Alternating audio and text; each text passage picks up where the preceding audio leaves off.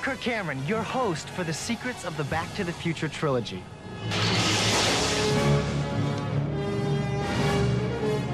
In the next half hour, we'll take an inside look at the amazing trilogy of films that have carried Marty McFly and Doc Brown across the time barrier, spanning more than a century of adventure.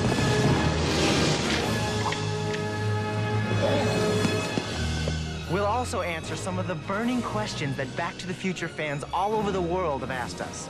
Whether it's about hoverboards, runaway trains, or mystery scenes, we'll answer your letters.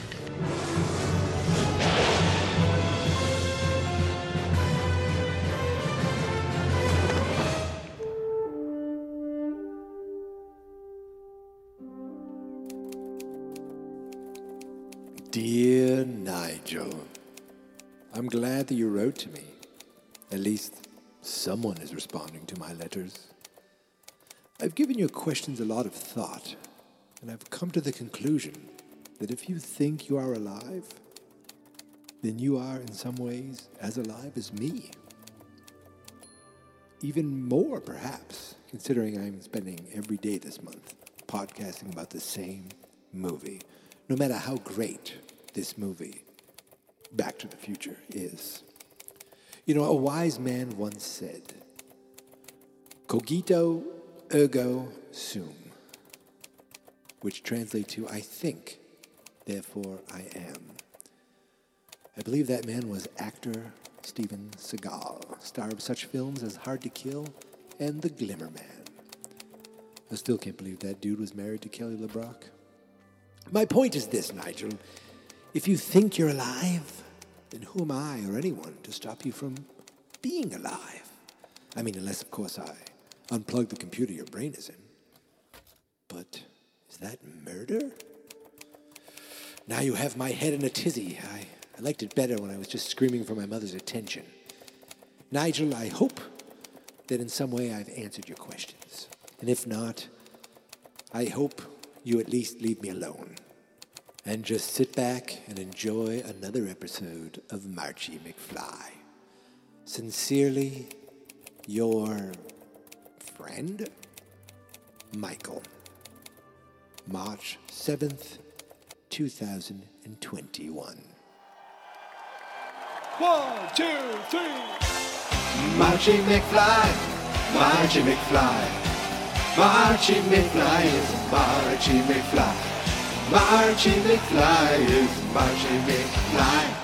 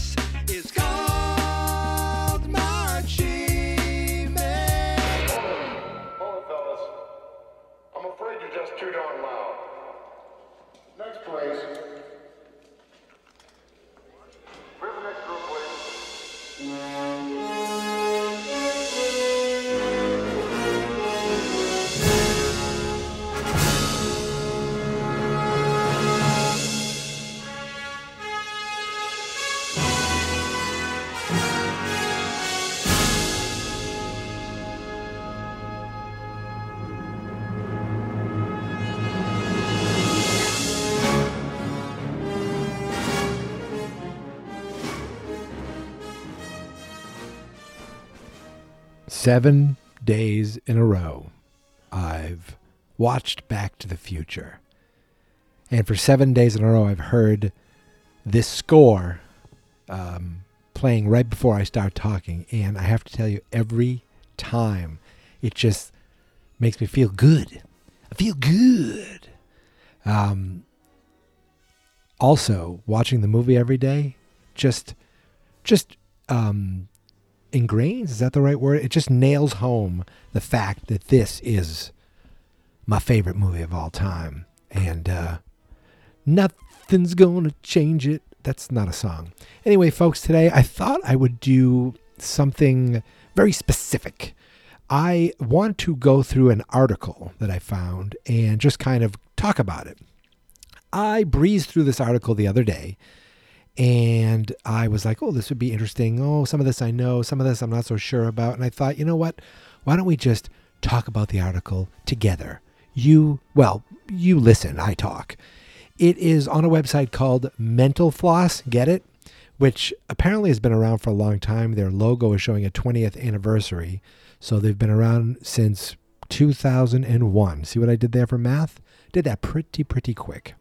I've heard of Mental Floss. I think I've heard of Mental Floss. It sounds familiar, but I don't know like what they're known for, you know? Like I found this article not by searching Mental Floss, I found it by just searching Back to the Future stuff. Uh, and it looks like I'm just looking at the homepage, and they have like uh, an article about science, uh, a list of scientific things, something about your animals. Um, is it a science podcast? Oh, there's you know, ten facts about coming to America. So they it is entertainment, smart shopping. Uh, they have podcasts. Okay, so they seem to. uh, It's basically oh the tw- 25 greatest revenge movies of all time. Is that the Sting? I I can't tell, but that's definitely um, Robert Shaw. I see a picture of. So it's all kinds of just um, articles and story. Like, is there an about for for mental floss? Yeah, I almost call it dental floss. About us. Okay, really quick. About mental floss. It's a destination for curious people. Since its founding in a Duke University dorm room in 2001, 2001, Mental Floss has reached more than 1 billion readers with smart, quirky content presented in a witty, upbeat voice. Our New York based team of editors and writers, as well as our worldwide networks of con- network of contributors, answers life's big questions, uncovers fascinating facts, and finds stories so interesting that our readers absolutely must share them. And look, it's working because I'm sharing an article from 2018, July 26, 2018. And it says 37 things to look for the next time you watch Back to the Future. And I'm going to go through all 37. It's interesting interesting that this came out in 2018. It seemed like a lot of things came out um, last year. You know, like they celebrated every five years the big celebration time for movies. And of course, I'm off a year.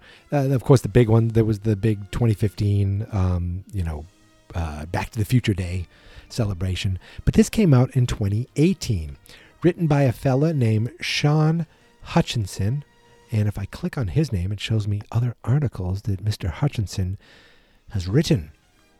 And if I just look at the most recent article, it says uh, Zak Bagans shares facts about ghost adventures. John Carpenter's Halloween movie facts, A Nightmare on Elm Street movie facts, Alfred Hitchcock facts, Caddyshack facts. Okay, this guy um, seems to be right up my alley in the topics he talks about. And he has written, his last article was this past January, so he's still writing for Mental Floss. So that's that's good to know. And let's go through. I'm not going to read the article. I'm basically going to breeze through the topic, the headlines that, that are that are said, and talk about them myself. Whether I've noticed them, I knew about them already. Whether I they're new to me, whether I disagree with them. Um, and they have, you know, only uh, there's only a paragraph um, at the beginning. You know, some of these articles, if I've learned reading an internet article you can skip through the first three paragraphs, especially a lot of these blogs where it's like, hey, so and so said something about so and so.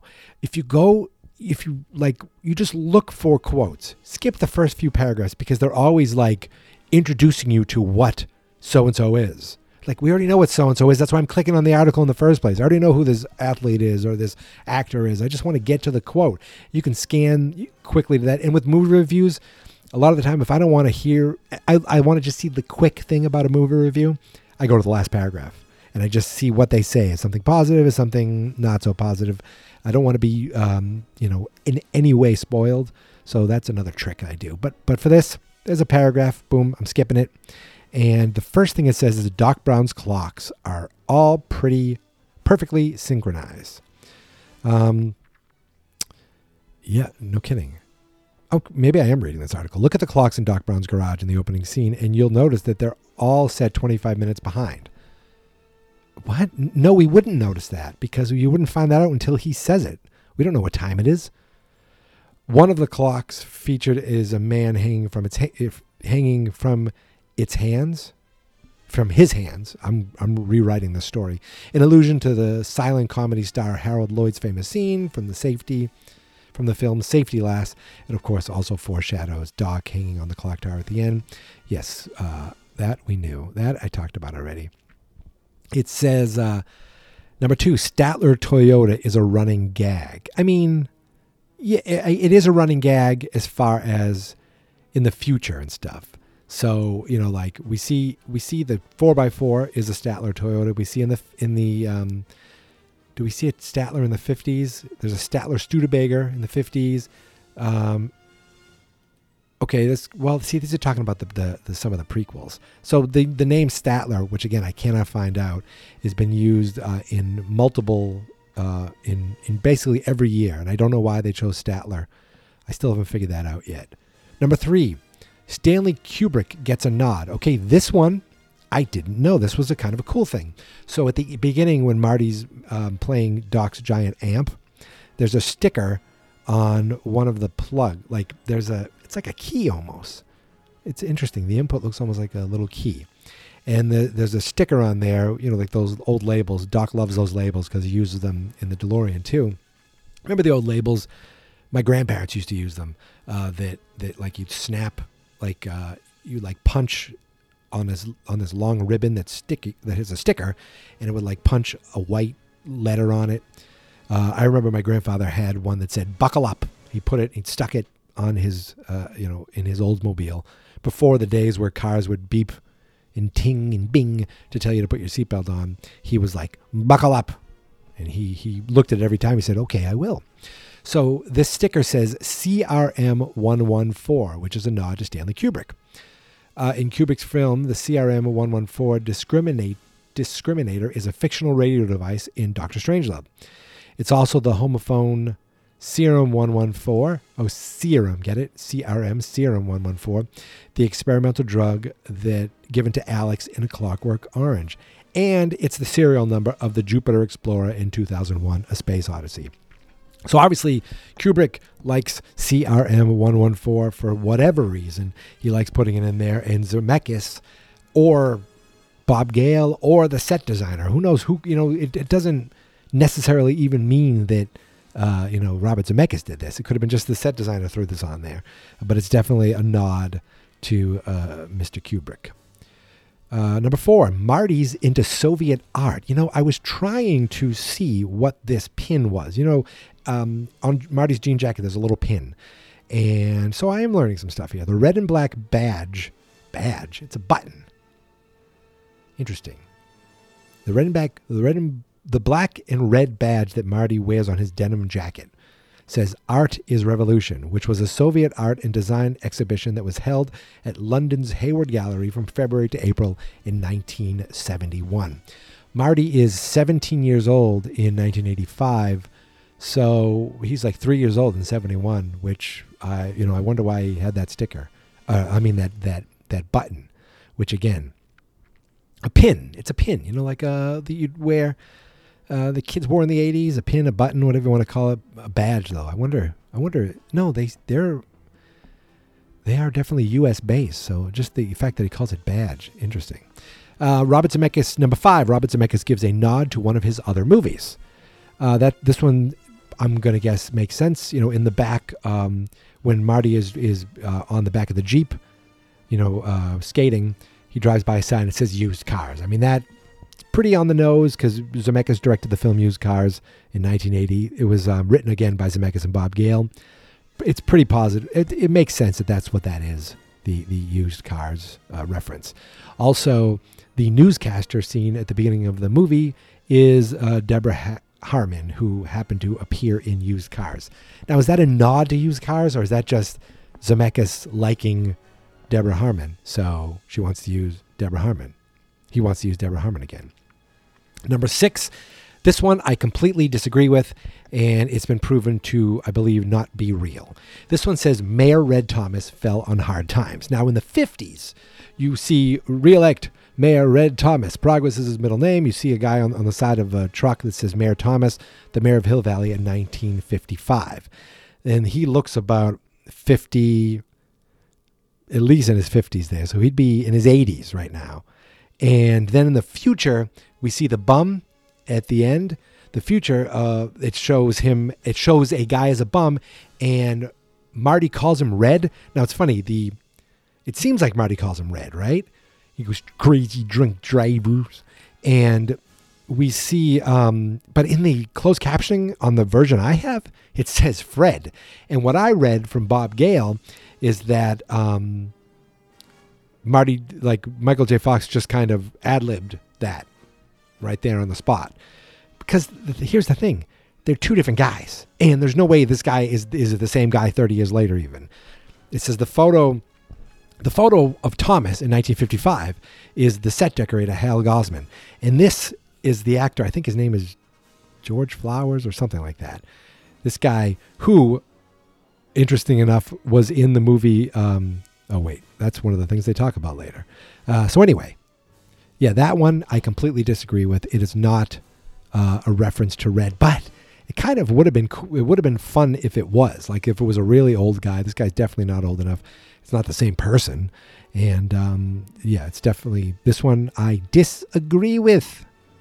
Number seven, the guy who thinks Marty's too loud probably looks familiar. Yeah, everybody knows that's Huey Lewis at the beginning, where Marty's actually playing a version of of Huey Lewis's "Power of Love," and that's the music he says you're too far loud. Then it shows Marty has a has a poster of the Huey Lewis sports in the background, of course. And yeah, we like pointing out that music's playing really isn't that is not much to look for. You know, we we we get that, and everybody knows that. That's not crazy.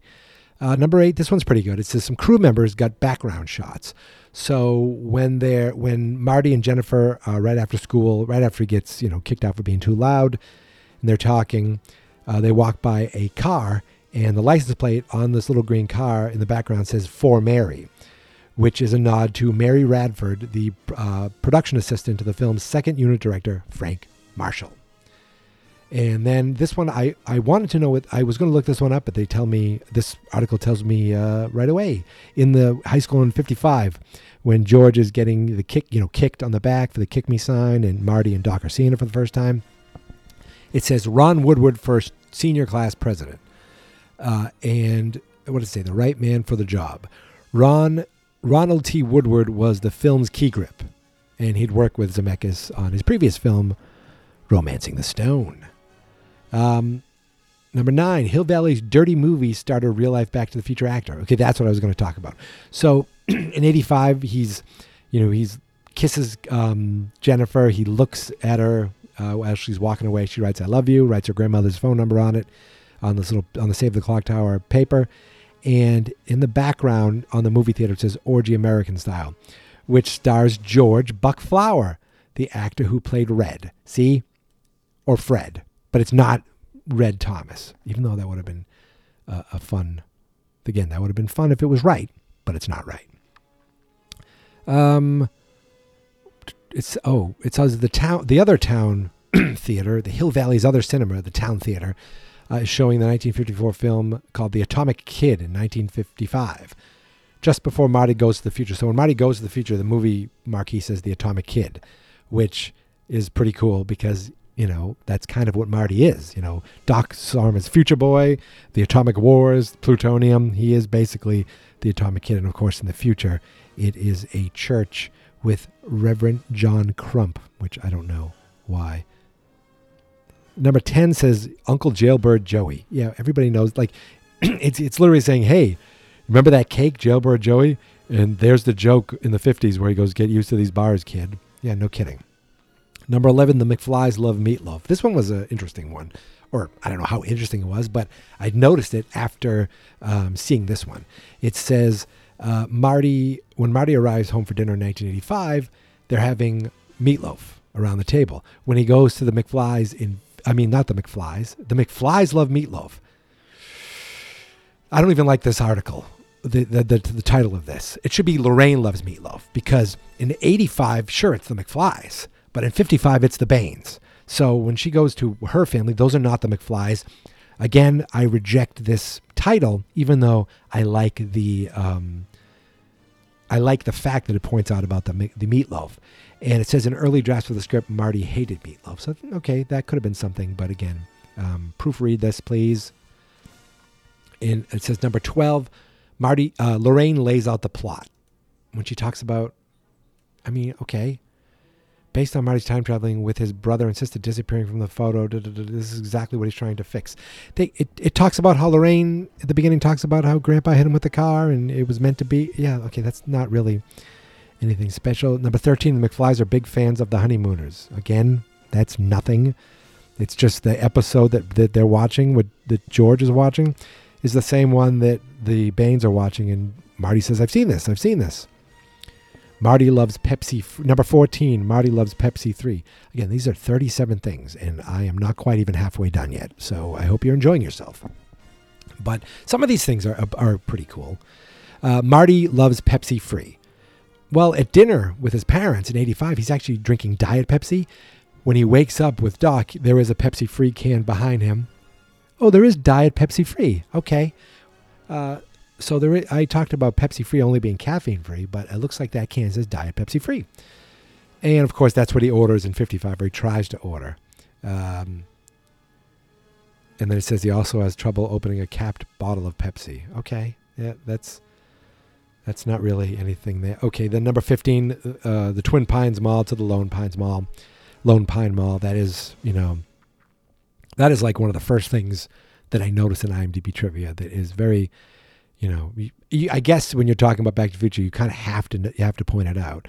But um, the I like there was a TikTok guy on TikTok recently that pointed this out and he thought he had like solved some great mystery of of time and film. Like people were like, he was like, "What is this? Have you guys ever noticed this?" He probably did it the way TikTok people do. Now I don't have TikTok, my wife does, and it's probably like this.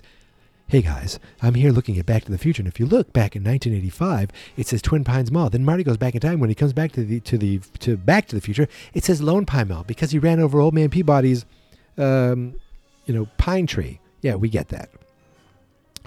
Uh, number 16, Zemeckis and Gale must love the numbers 1 and 21. Uh, okay, well, I guess Einstein reappears at 1:21 a.m. and 1.21 gigawatts of energy is needed for the flux capacitor. Okay, that that is interesting. There's a number right there. I don't know if 1.21 gigawatts is exactly um, what a lightning can produce. Maybe it can produce more. It just if you need that much, you have to get a lightning bolt. So I don't know if they got the number and then used it in other places, or if they just like 1.21. Number 17, Doc's bumper sticker is prophetic. So he has a bumper sticker on his truck right before the um, it opens and the DeLorean comes out, and it reads, "One nuclear bomb can ruin your whole day." Well, isn't that pretty prophetic, as the title says, as the the subtitle of this article, this part? Because of course, the nuclear bomb he was supposed to be building, it turned out to uh, be, you know, a, a fake, so that he could steal the plutonium, and of course, he ended up shot. Um, in number 18, Dro- Doc drops a hint for Back to the Future 2. Well, he doesn't drop a hint for Back to the Future 2. So that's. This is like reading this as if Back to the Future 2 was planned, and it wasn't. Um, it says, I've always dreamed about seeing the future, looking forward beyond my years, seeing the progress of mankind. I'll also be able to see who wins the next 25 World Series. He wasn't dropping a hint for Back to the Future 2. What obviously, or what I assume happened is the producers are like, hey, remember when the doc talked about winning back the World Series? I bet we could do something like we could use that, and that's what it was. You know, number nineteen, Doc's gun looks familiar. The gun he has uh, in part, you know, the gun he has that he that doesn't shoot, uh, they use in Back to the Future Three. That's has nothing to do with this movie. Uh, so again, it really doesn't. Um, that's unnecessary for for this year of Marty McFly. Maybe in two years from now. Number twenty, there's a Rocky and Bullwinkle homage. Yes, I don't know if I've spoken about this yet, but of course, uh, Rocky and Bullwinkle had a little side cartoon, like a little bit where it was um, a time traveling duo. Mr. Peabody, who was a talking dog, and Sherman, who was a young boy. And of course, in Back to the Future, they're on Peabody's farm, and even though they don't say the kid's name, the um, the a the little kid's character name is Sherman. His name is Sherman Peabody, which of course is a direct reference to uh, Mr. Peabody and Sherman. Number 21, Sherman is a fan of some classic comic books. He is a fan of Tales from Space. They show that comic book, which it says on here is a fictional comic book, wasn't um, real, but it was produced by EC Comics, not DC Comics, but EC Comics. There's a little seal that shows that, which is a real comic book uh, publisher. It says the um, it sports the logo of a legendary Tales from the Crypt publisher, um, EC Comics. Oh, that's Sherman. Wait a minute. It says Sherman used to explain the oh to his fa- his father. Yes, I'm thinking George's comic book. No, this is Sherman's comic book. Uh, but yeah, EC Comics is a real thing, even though the comic book isn't. 22 roy's records did some time traveling too. It just talks about that um, some like some of the albums they were showing didn't come out till 1959 so they somebody didn't fact check this one quite right. Uh, they, you know they show edie and betty page the world's smallest radio unforgettable by nat king cole. Um, that's 54 The- it says the chordette self-titled compilation wasn't released until 1959 edie and dixieland by Eydie Gormé wasn't released until 1959 yeah, you know what? It'd be a lot easier to look that up now. Um, but that's number 22. Number 23, Hill Valley's phone book needs a copy editor. Emmett Brown, Emmett L. Brown. Oh, so there the L is there in the first one. Emmett L. Brown is um, he is his name is spelled wrong. So it's two T's, E M M E T T, but in the in the um, phone book if you look it up, kids, what a phone book used to be, it says E M M E T, but it did get the con- the uh, occupation of scientist right.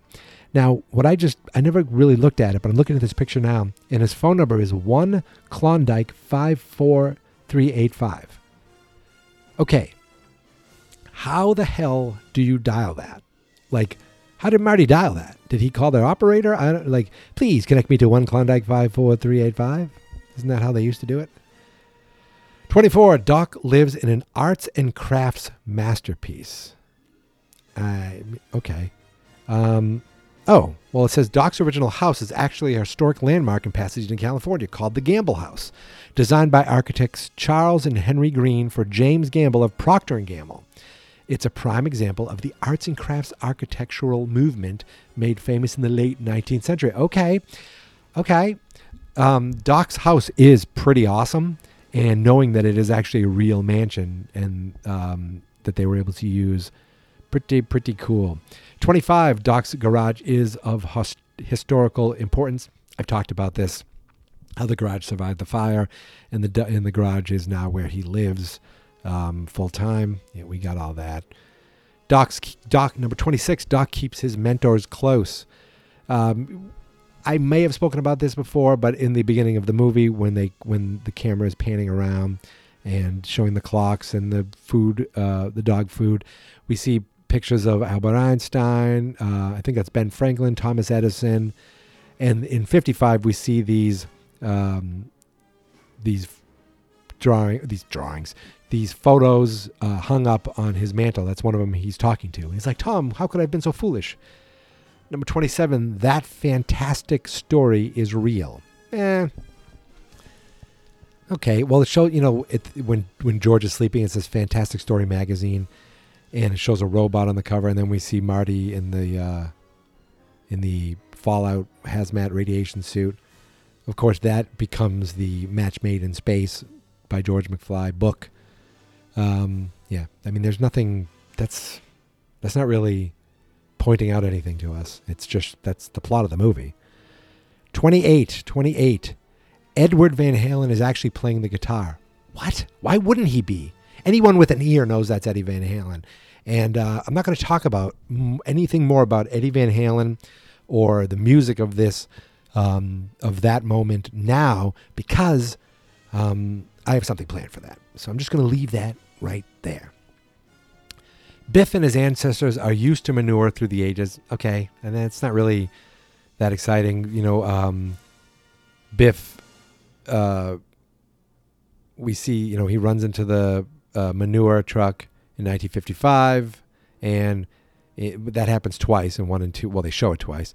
And then, of course, Mad Dog Tannen in part three, blah, blah, blah. It has nothing to do with this, nothing to do with this movie. Doc never builds his modi- models to scale 30. Um, okay. Yeah, that's, I mean, we know the joke of I didn't have time to build it to scale. And there's a joke that follows that in part three. Again, not really anything of interest there. That's, that's just called paying attention to the movie. You're not finding anything that exciting. Um, 31. Doc's injuries are important to time travel. Uh, okay, let's look at this one. The bandage on Doc's forehead when Marty shows up at his house is from the Eureka moment when he got the flux capacitor. Um, yeah, no kidding. The toilet is later seen in part two when Marty returns. Okay, I guess that's. Um, I don't know. That's nothing that interesting. That's pretty much, again, just paying attention to the story. 32, Doc spent a lot of time on his other invention that didn't work. This I like because you see um, in the background when in Doc's 1955 garage um, work area, whatever you want to call it, there's um, a chalkboard with a drawing on it. Then we see another version of it from a, diff- a different drawing of it. And then we see another drawing of it. And it's that thing that Doc wore on his head when he first saw Marty in 55 trying to um, read his thoughts when he says, "You're you want a donation for the Coast Guard Youth Auxiliary," you know that thing. Um, so that's that's cool that they that's a little Easter egg in the background that's showing Doc's working on what he was working on until, of course, the flux capacitor came in. Uh, okay, number thirty-three. This one again, I vehemently disagree with, except for what we see f- in the future. This has nothing to do with Back to the Future One. It it, it is retconned. It is it is fit fitted. It is um, it works in Back to the Future Two, and it's actually a fun little thing. So it says Doc's in 1955. He's he's talking to, to Marty, and it says the guy riding behind Doc and Marty in 1955 as the former. Okay, I'm to read this. I'm to try to read this exactly. The guy riding by Doc and Marty in 1955 as former as the former tells him not to tell him what happens in the future. Wait, as the former tells him not to tell him. I'm to talk in my own words because I can't read this. When Doc is telling Marty, "Don't tell me about the future," you know, please, you can't tell me anything about the future. When they're setting up the the um, the clock tower, the quote unquote weather experiment, there's a guy who rides by on his bike in 1955 in part one, and it's saying he looks kind of uh, looks kind of like Doc because he is Doc. This is Doc. This is 1985 Doc who meets his younger self in part two. Eh, eh, eh. Nope, nope, cancel. That one is incorrect. This is this is just a guy riding by on his bike. Now, in the story of Back to the Future, yes, that winds up being Doc. Because here's again what happened. In part two, they're like, hey, there's a guy riding by his bike, riding his bike by in the part in, in part one. Why don't we make that Doc riding by? Okay. But this was never like part of the plan. In the story of Back to the Future, okay.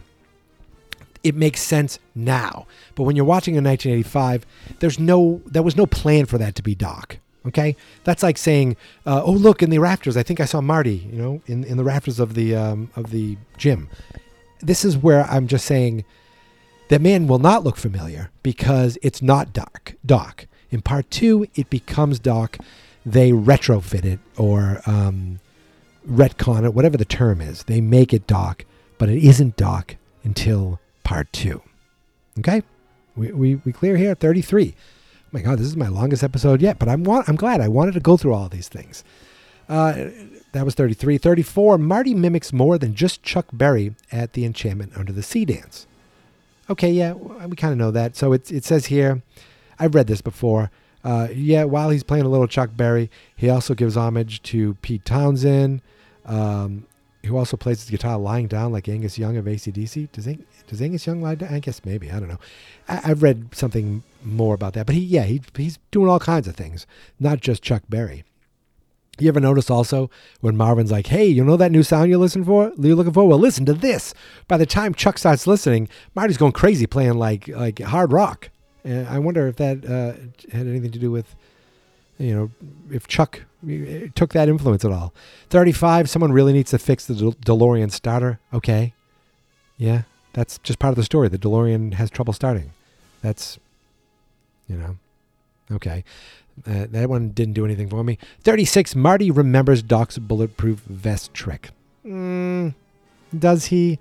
Again, this is talking about part three, but I could tell you right now that really, you know, Doc wears the bulletproof vest in part three. Mar- you know, Marty makes a bulletproof vest, but let's be honest, he's he's kind of copying Clint Eastwood that he saw do it in a movie in 1980 in the alternate 1985. I, I should write this guy and correct him. Um, 30, 37, the last one, the clock tower ledge is a little worse for the wear. I've mentioned this, I think I mentioned this in yesterday, where in the original 85 it looks fine, and in the in the when Marty comes back, it has a big uh, crack in it in the like off the ledge because of Doc. So that's it. That's the 37 um, moments. When I just hit now boom 37 minutes. Wow look at that. The 37 uh, things to look for in back to the future the next time you watch back to the future and a handful of them are actually things to look for. The other things are things you're just going to see by watching the movie. So i'm interested I'm, i wonder if these other articles now maybe it's me maybe it's also me that i've watched this movie so many damn times that all these things or most of the things are pretty common sense um, so this could be me you know, as a um, as a super fan, um, not you know just taking for granted that you know these things. But I'd be interested to know how many of these things were new to you. I'm going to put a link to this article in the show notes if you want to check it out. And um, yeah, I think that's it. We did it Sunday afternoon, um, nice and early, huh? What do you think of that? Now maybe I, I finish this in time for you to enjoy it uh, while you're cooking out. If the weather, if you're someplace where weather's nice, uh, if you're not someplace where the weather's nice, put a coat on. It is very cold here in Massachusetts, but uh, spring is in the air. Well, not really. Well, actually, no. This week it's going to hit like close to 60.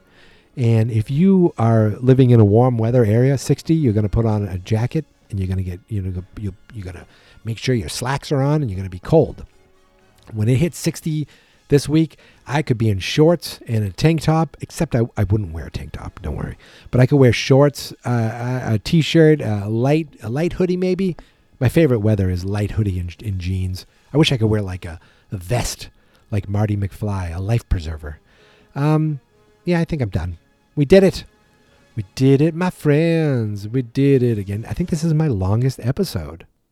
And without any skits or songs, I mean, believe me, those are coming. There will be more.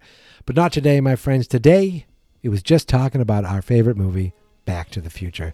My friends, you can find me on Twitter and Instagram at Geek Mentality. Of course, the website is fans.experts.com, and we're on Facebook. Just search Fans Not Experts. My friends, thank you so much for listening. Thank you so much for subscribing. Thank you so much for enjoying Marty McFly. And until tomorrow, when we do it all over again, here is my theme song. This is my podcast. I made it.